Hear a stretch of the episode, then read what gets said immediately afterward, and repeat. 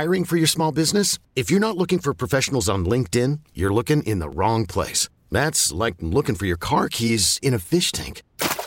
LinkedIn helps you hire professionals you can't find anywhere else, even those who aren't actively searching for a new job but might be open to the perfect role. In a given month, over 70% of LinkedIn users don't even visit other leading job sites. So start looking in the right place. With LinkedIn, you can hire professionals like a professional. Post your free job on linkedin.com slash recommend today. Hey everyone, Jeremy Scheinwald here with another episode of Smart People Should Build Things, the Venture for America podcast. Today, our guest is Ellen Chilemba. As a 17 year old living in Malawi, arguably the poorest country in the world, Ellen determined that she would help change the reality of those around her, particularly the, the women around her. Ellen launched Tiwale, roughly translated as Let's Glow, initially as a microcredit program which taught basic business skills as well to those who received loans. Now, Tiwale helps train women in fabric dyeing and manufacturing and is adding a residential component so that women won't need to travel long distances to and from the center. It's a multifaceted program. So far, more than 40 Malawian women have started businesses, and 150 women have learned the basic skills of entrepreneurship. Ellen has grown the organization from an unlikely place as of late, she's a student at Mount Holyoke College near Springfield, Illinois. She's still just in her early 20s and, uh, and has been growing the organization remotely for the last couple of years. She's in New York City this summer for an internship at dosomething.org, and we were fortunate to catch up with her to hear her amazing story. But before we get to Ellen, we're here for Venture for America an organization itself which promotes entrepreneurship. It's a fellowship program for enterprising recent college graduates who launch their careers as entrepreneurs and thus help revitalize America's cities. After five weeks of training, VFA fellows spend two years in the trenches of a startup in an emerging U.S. city where they learn how to contribute to a high growth business. Afterwards, VFA provides the mentorship, network, and resources fellows need to become entrepreneurs. To learn more about Venture for America and support our work, you can visit ventureforamerica.org. A tiny bit about me I launched the Mission Driven Group so many years ago. Check out my firm at missiondrivengroup.com. And please remember to like our show on iTunes and to subscribe as well. And follow me on Twitter at Jeremy Scheinwald. And now, here is our interview with Ellen Chilemba. Welcome to Smart People Should Build Things, the Venture for America podcast. Building things can be really hard, and entrepreneurship is often portrayed in the media as the sexy or even worse, easy career path. Through this series, we plan to pull back the curtain and tell the gritty stories of entrepreneurship. We're striving to create a relaxed environment where entrepreneurs feel free to tell their stories. This is Smart People Should Build Things, the Venture for America podcast. Ellen, thanks so much for being here. Oh, no, thank you. Um, so I think it's really important to start an interview by, by kind of setting the table. I think the average listener that we have mm-hmm. is probably unaware of what it means to be living day to day in Malawi, you know, one of the world's poorest countries. So give us a sense of what Malawi is like for the average citizen. Sure. So for the average citizen, which um, Malawi is a very poor country, and 70% of our population lives just about the poverty line. And so, for the average citizen, it means struggling just to find a day to day meal and day to day shelter. And so, it's a very, um, um, everyone's trying to find whatever opportunities are around, trying to get into whatever new market. And usually, it's a very temp- temporary kind of employment per day. And and and you really focused growing Tiwale, you know, on, on women. And can you tell mm-hmm. us what the day to day for for women might be like in in Malawi?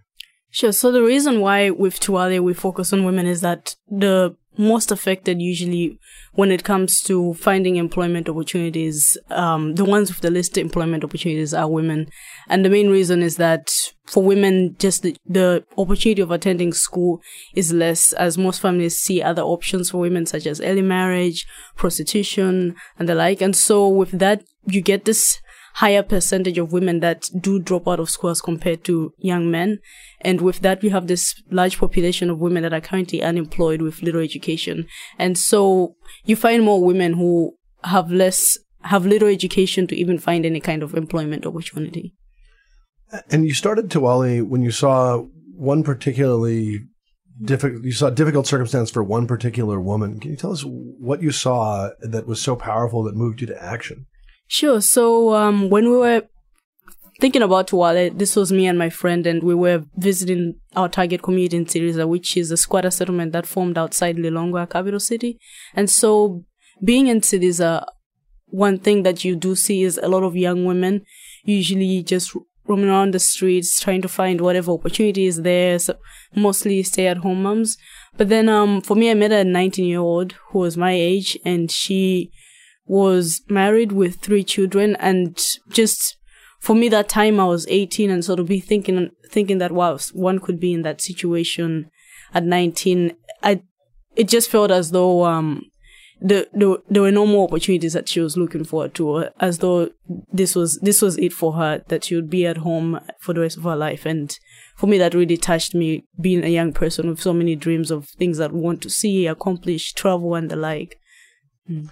So, you you you started Tiwale as, as an 18 year old, thought 17 year old, 18 year old. So the drafting of the project was I was 17 years old then. That was when I was thinking about it, trying to see what kind of model we could use. And then the official launch, I was 18 when we started working with a group of women. That's obviously amazing. Um, did you mm. have any idea where to start? I mean, did you have any business training yourself, or was it just like you mm. had good instincts and you you trusted yourself? Um, honestly, when I look back at it now, I, I don't know what I was doing, but, um, I think for me, mostly, I think this is what's special with doing something when you're young is that the passion is what drives you and usually you don't think about the major roadblocks that could come through later on. You're just thinking of doing it and that's what you're focused on. So it really started on drafts of papers. I um cut up pieces of paper and said, okay, we're going to th- these are sort of this was the brainstorm like oh okay we're going to run an education program and then do loans and that time I was reading um Banker to the Poor by Muhammad Yunus which is the story of finding um studying Grameen Bank and he's basically the father of microfinance. And so that time I was like, okay, cool. I want to do something similar in Malawi for young women. And so, um, it was mostly also that inspiration from reading and then trying to make it happen. You know, uh, it reminds me of something someone once said to me. It was something like it was a very successful business person. It said something something like, uh, you know, had I had I had I known more about this business when I started it, I never would have I, I never would have moved forward. Mm-hmm. So it's kind of an ironic thing in that he had built a huge empire, and you know, if you have a little bit of naivete, it can actually be quite helpful to you at the beginning, I guess. Yeah, no, I I agree. Right I remember when I got into school, I was like, wow, um, okay, so we've started, this is happening, now there's no way out. And I think that's what's great about starting something is that the moment you realize the roadblocks, once you've started, really it's hard to give up. I mean, I'm just trying to understand where you came from mm-hmm. because you, you know, you have, you have this, you know, massive amount of poverty around you mm-hmm. and, and yet you had these values and you wanted to go out there and, and make a difference. Mm-hmm. Um, you know, just tell us a little bit about your own personal background and where those values came from, and if I don't, do you have role models in your own family that mm-hmm. that were spurring you on, or, or anything like that? Sure. So, um, my mother is a major role model for me. She, um, she did partial college training, but then had to leave. Um, she got married young. So for her, once, once she was married, something that I, I watched her do was start many businesses. She, honestly, living in that house, we went through, there was a time when we ran a restaurant that was kind of a food, food truck like style. And then we, um, we had a store where we were selling second hand clothes.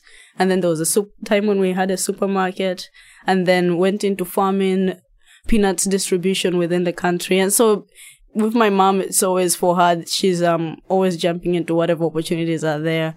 And um for me, watching her start her own business when I was 12, I was inspired to also start a business. So I used to bake cakes and sell. And the way I raised money for this, I um I used to save my pocket money and raised about I would say I think that time must have been thirty dollars, and then bought my first supplies baked a few cakes, sold. And so for me, just knowing that I had that small capital startup and could multiply it, I was able to buy a cell phone for myself just from selling my cakes.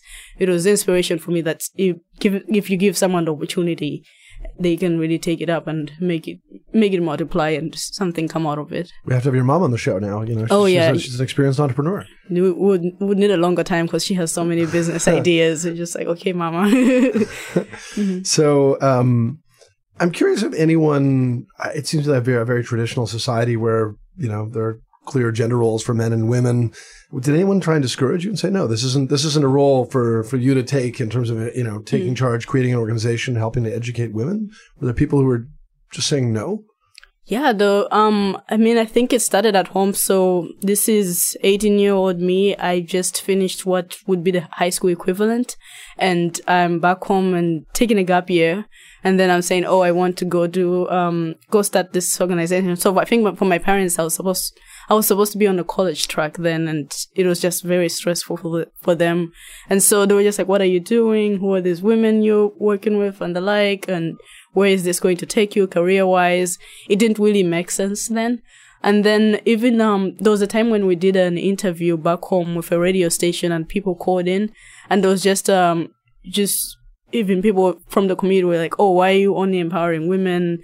Men too need opportunities, which is true. Malawi is a very poor country and everyone is going through some kind of struggle.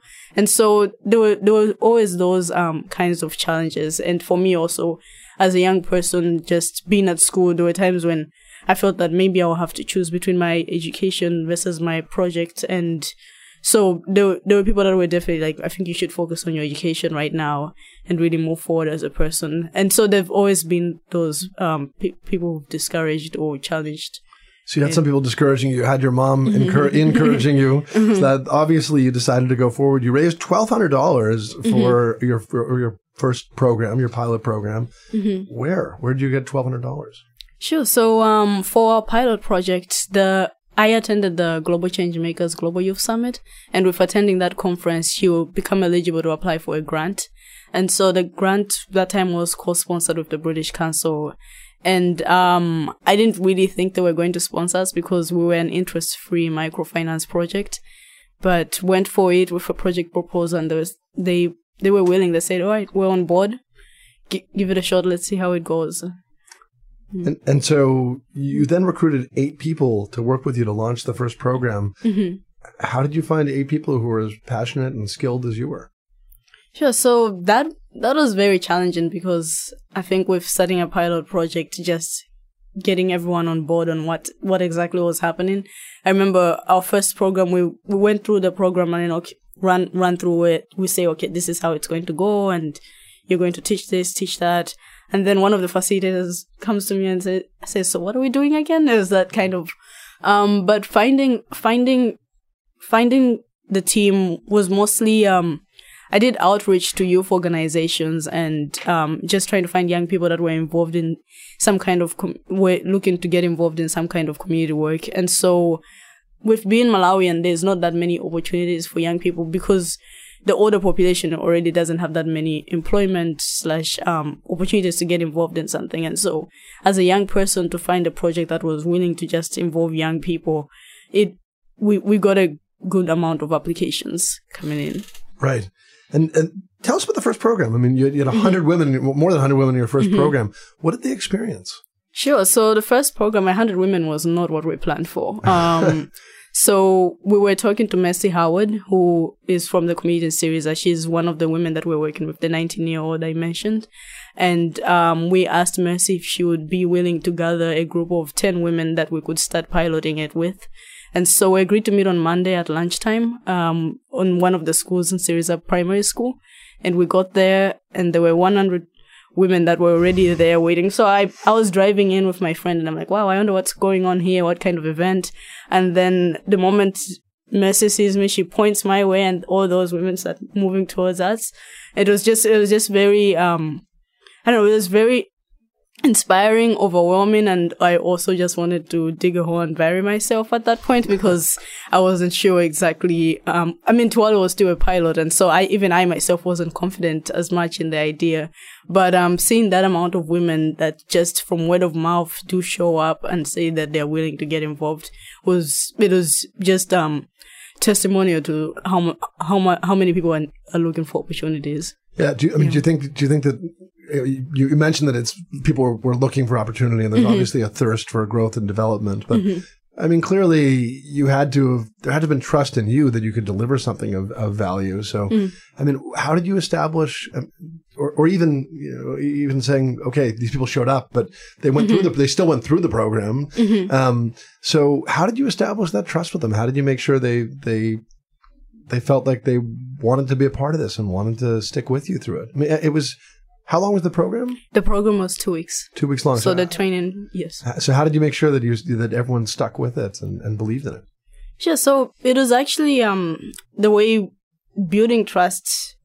The way I went in, the way I thought that I had to be as a leader was to sort of be confident and really sh- because being younger also as compared to majority of the women we were working with, I thought that I really had to act tough and you know sh- showcase that I know what I'm doing and this is serious, which was true to convince that amount of women to join us was necessary. But um, eventually, I think with better understanding of exactly who we were, mm. that's when the trust actually did start building up. Because uh, when we started acting confidently, people would always ask us like, "So who are you working with again? Where are you getting the funds?" And then eventually we told them like, "Listen, we are young people that we're Malawians. We're passionate about our country and development, and we want to help you. And so if this is going to work, it's you also have to get involved." And so the way we later remodeled was to have some of the women also in leadership positions and um, some of them were community representatives. We had the chief's wife as one of our board people. And so building that trust eventually was about also meeting them halfway and showcasing that we are also learning and we could learn from them. And then there, then then that's when the magic started to happen where people were actually really involved with it.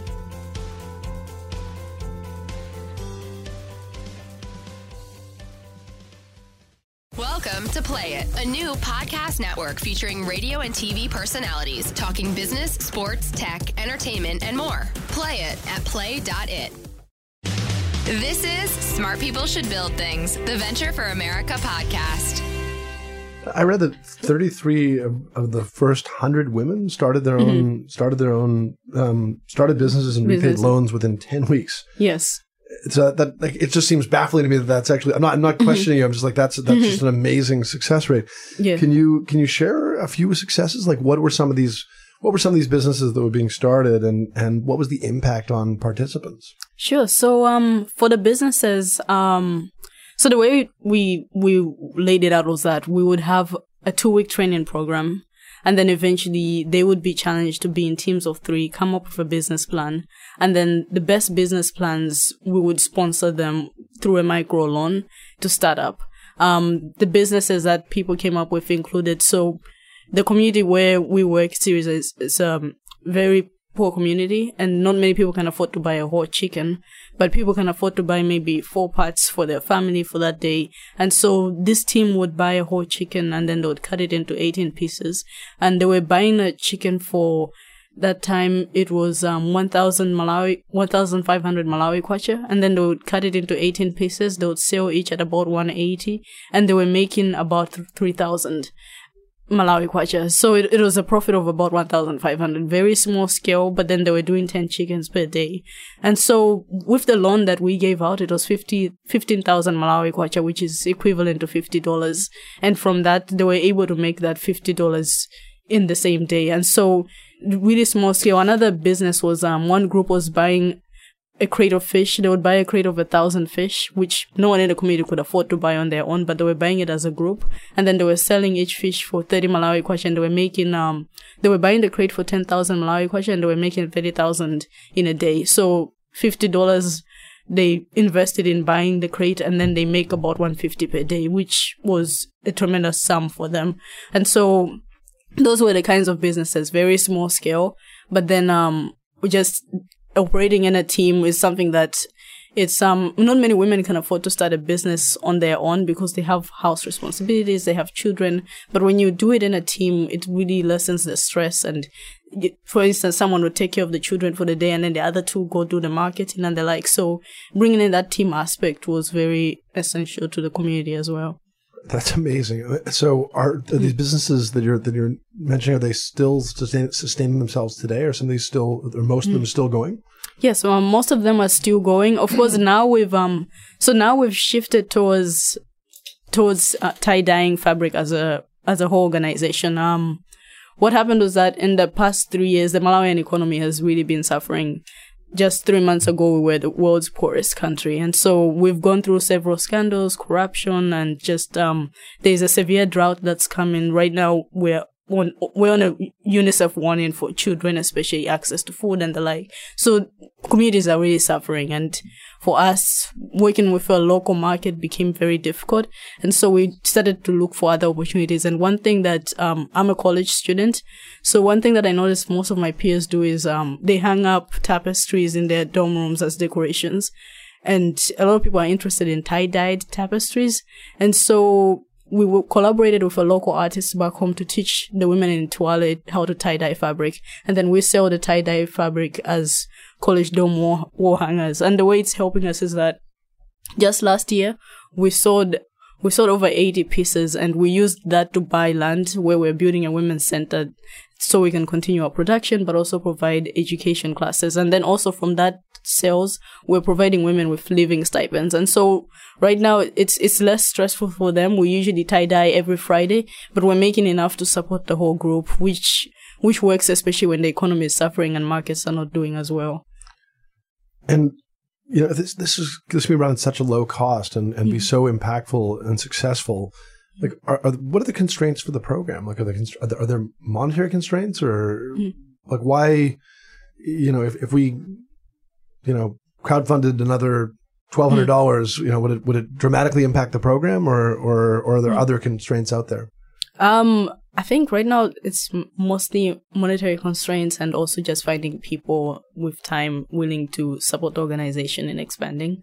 Um, so we really we've we've always been um, a mobile organization in the sense that we never really had our own space, and so we were always limited in terms of things we could do. For instance, with our programs, the education classes would rent other school spaces or people's garages to conduct our classes, which is right now our main focus is really building our women's center because with that, there's just so many opportunities that we could grasp into. For instance, we, we do want to become more, um, do more with our our tie dyed fabrics and we want to buy sewing machines but then to install that we need a space where we can store them security and the like we want to have a library we want to have a community garden and so having a space is something that for us would bring so much growth and that's kind of our focus right now to give our listeners a sense of what the, what the you know the the space like mm-hmm. what, what's the cost of that you know how much how much would, would sure. that be so our total budget is 20,000 US dollars. Last year we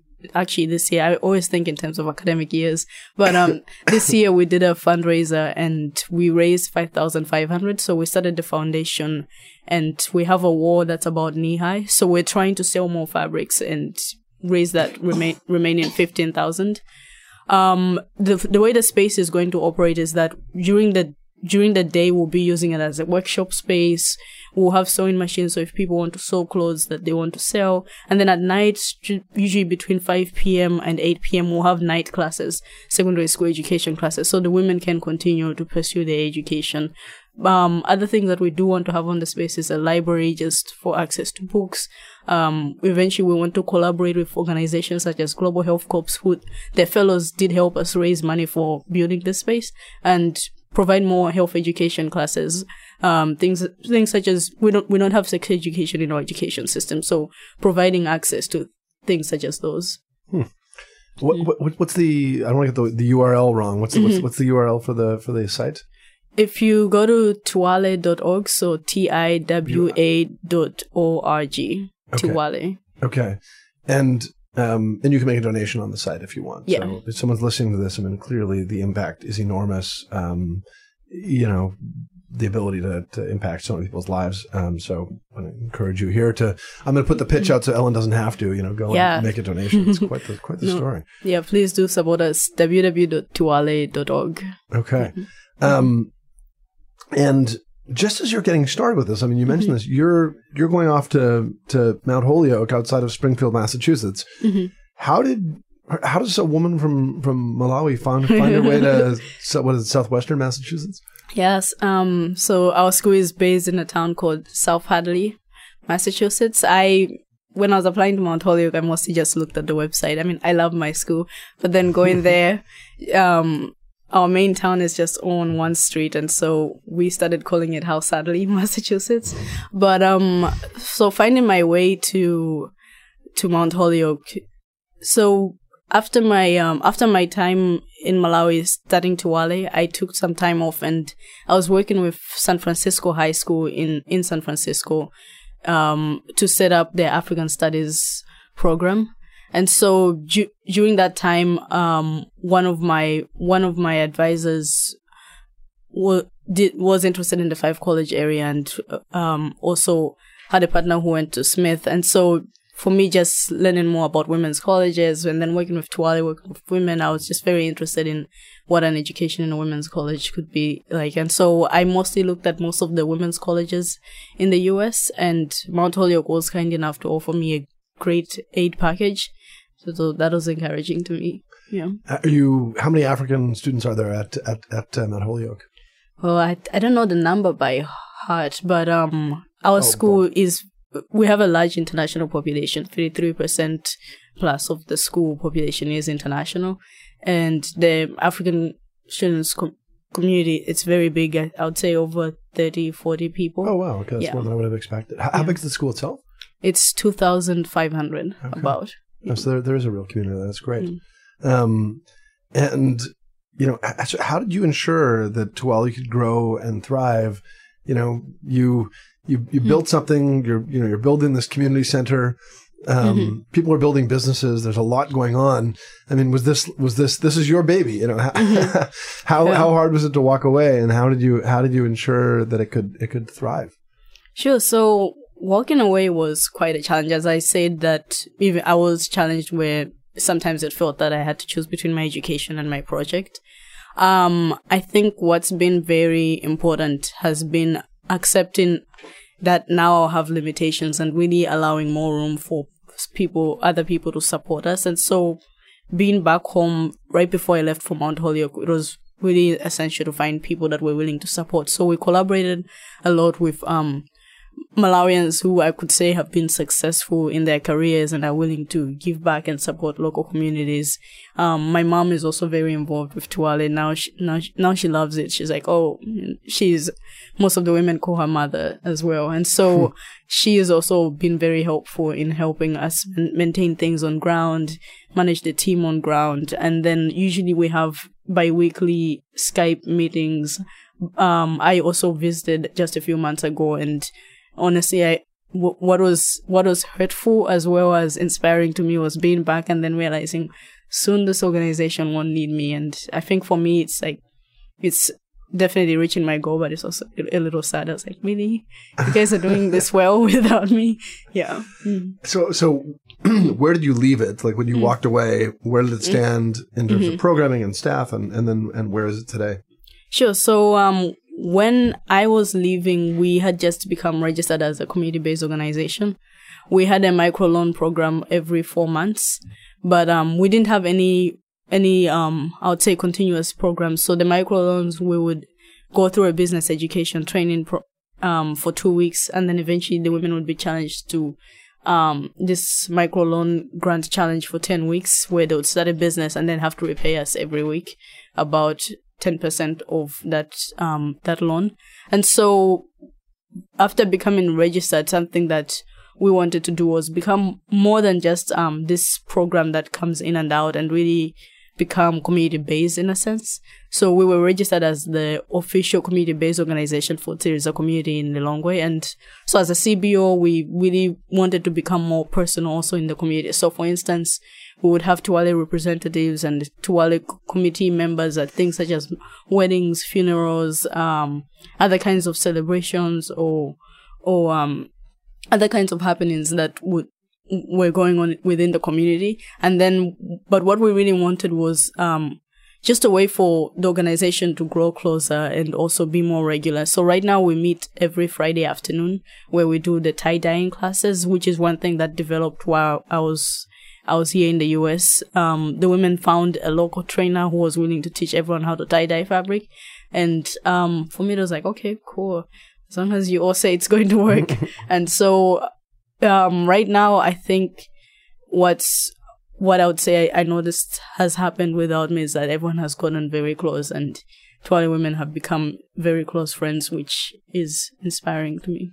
So a few months ago, you presented Bono with an award at a gala Mm-hmm. uh, that also included President Carter among the honorees. Mm-hmm. Um, Bono turned around and gave the award back to you. I imagine that was a pretty surprising turn of events. Uh, you know, was there any like pushing and shoving? Like, no, you take it, Bono. No, you no, you take it. You, you take it, Ellen.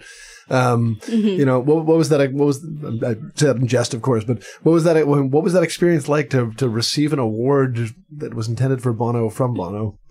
I I I felt it was it was it was a magical moment where I was very speechless and it was just I just could not believe what was happening half the time and people were taking pictures and it, just to receive an award from Bono who is just true hero.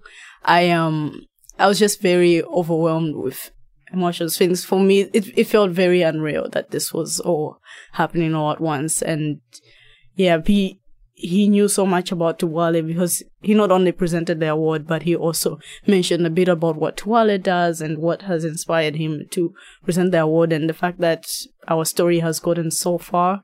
Um, one of the world's greatest band leaders, U2. It's just it's um thinking back four four years ago. This is not something that I would have imagined. We we were really just on papers. Right. yeah, yeah. Right. And uh, you, should, you should have hit, hit Bono up for the donation in the, in the donation drive. You know? yeah, yeah, no. um, so I, I- you know, you've you've you've you have a year left. At, actually, you've got. Let's talk about your internship quickly before that. So you, mm-hmm. you're you're an intern at now at DoSomething.org, mm-hmm. and I imagine that you're the only intern at Do Something that has received an award from Bono, mm-hmm. um, and to be on the Forbes 30, 30, 30, 30 under 30 for Africa. Why take an internship at this point? Are there people kind of coming by your desk and saying like, "Oh, mm. you did you did that? Like, you know, why are you why are you interning here? But why not go back for the summer and and mm. help build Tiwale? What's the thought process? Sure. So I have always admired DoSomething.org. It's um, the world's largest not-for-profit for young people. Um, they have about 5.4 million users. And um, what I really admire about Do Something is also their sustainability model where they um, collaborate with um, corporate organizations and do these campaigns and the organization is very is very sustainable the model and which is something that I want to learn more about so how to make Tiwale become more self-sustained and um I realized that I learn better by watching what other people are doing and observing and really getting the insights. And so having the opportunity to work at Do Something just this summer, it's been very inspirational. I think my biggest takeaway working with them has been the importance of a strong, passionate team. Just um, looking at how the staff know do something A to Z and um, everyone's really dedicated to the cause has really inspired me to fa- also build a team like that. And so I could I could have taken this summer, maybe stayed with a host family and really worked on building Tiwale, but then I would still be running around the same ideas. But being somewhere, I feel I feel like every um every every founder or someone that's running or in any leadership position should always be looking to learn more, read more. And so working with Do Something for me, it's a growth experience where I'm being challenged the way I've always approached things to start looking at other ways that we could approach things as an organization. So with one year, this is, you're going to your senior year at Yes. Holyoke now. Um, with one year left, and you've got you know friends like Bono. Uh, what's the post Mount Holyoke plan? Yeah, the post Mount Holyoke plan. So, um, I would, I definitely want to.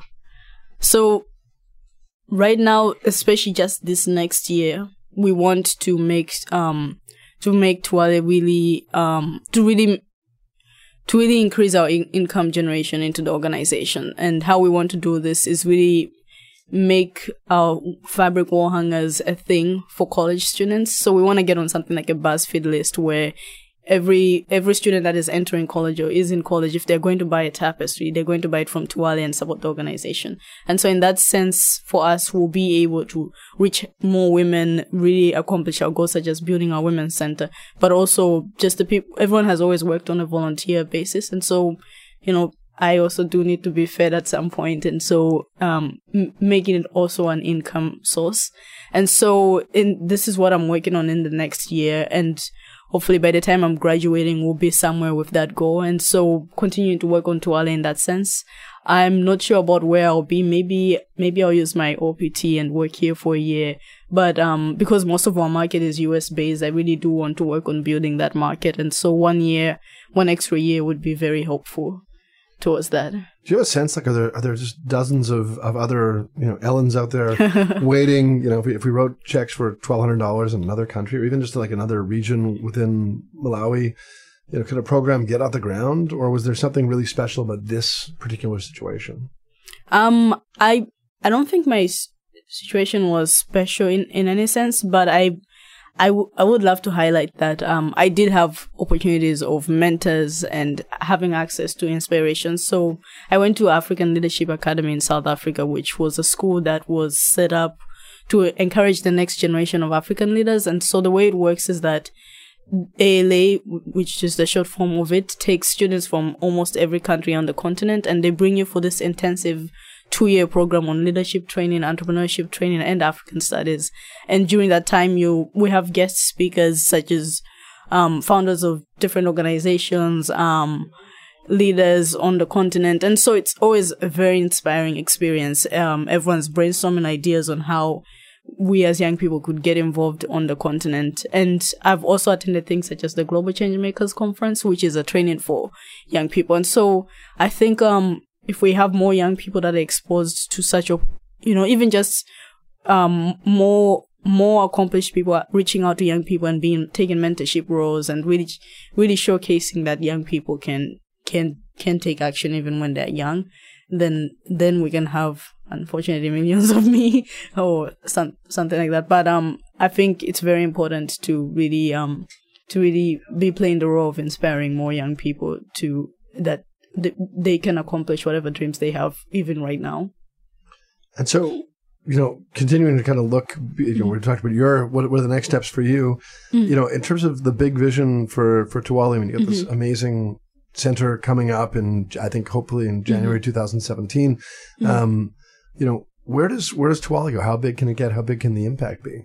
Sure. So um, right now we're in one community in Tsiriza and um, this is where we're building the women's center. So right now we've been working with roughly 150 women. Um, people are in and out because the community is not that well settled, and so for the next few years, one thing is really, really being a source of um, any kind of opportunity to mostly young women within that community, and so really um more people attending our classes at night more people becoming involved in our skills training programs. So reaching out to that community and really empower- empowering the women of that community that they're able to um, give back to their own community. So, for instance, our dream is to have nurses that were maybe trained through Tiwale or even doctors, and then they come back and say, "Oh, this is where it all started." Um, lawyers and the like, and so really growing um the next the next people that will impact the community from from Tiwale, and then eventually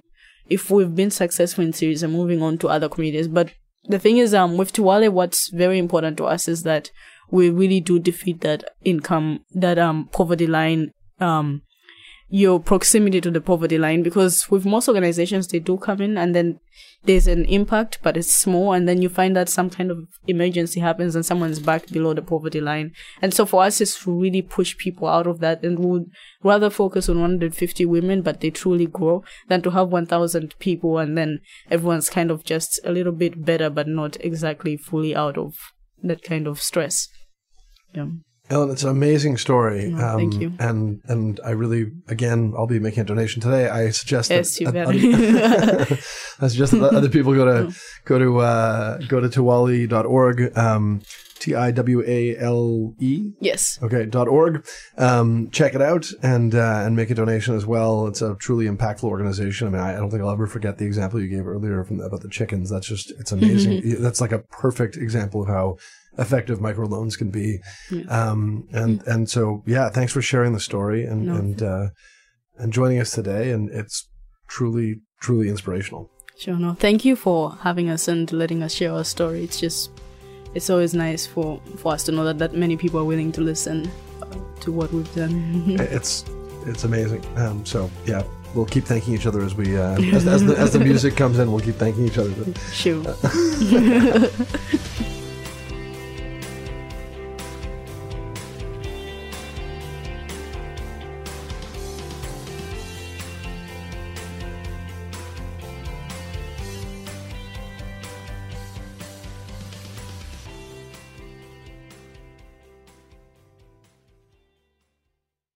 We really need new phones. T-Mobile will cover the cost of four amazing new iPhone 15s, and each line is only $25 a month. New iPhone 15s? Only at T-Mobile get four iPhone 15s on us and four lines for 25 bucks per line per month with eligible trade-in when you switch. Minimum of four lines for $25 per line per month with auto pay discount using debit or bank account. $5 more per line without auto pay, plus taxes and fees. Phone fee at 24 monthly bill credits for all well qualified customers. Contact us before canceling account to continue bill credits or credit stop and balance on required finance agreement due. $35 per line connection charge apply. Ctmobile.com.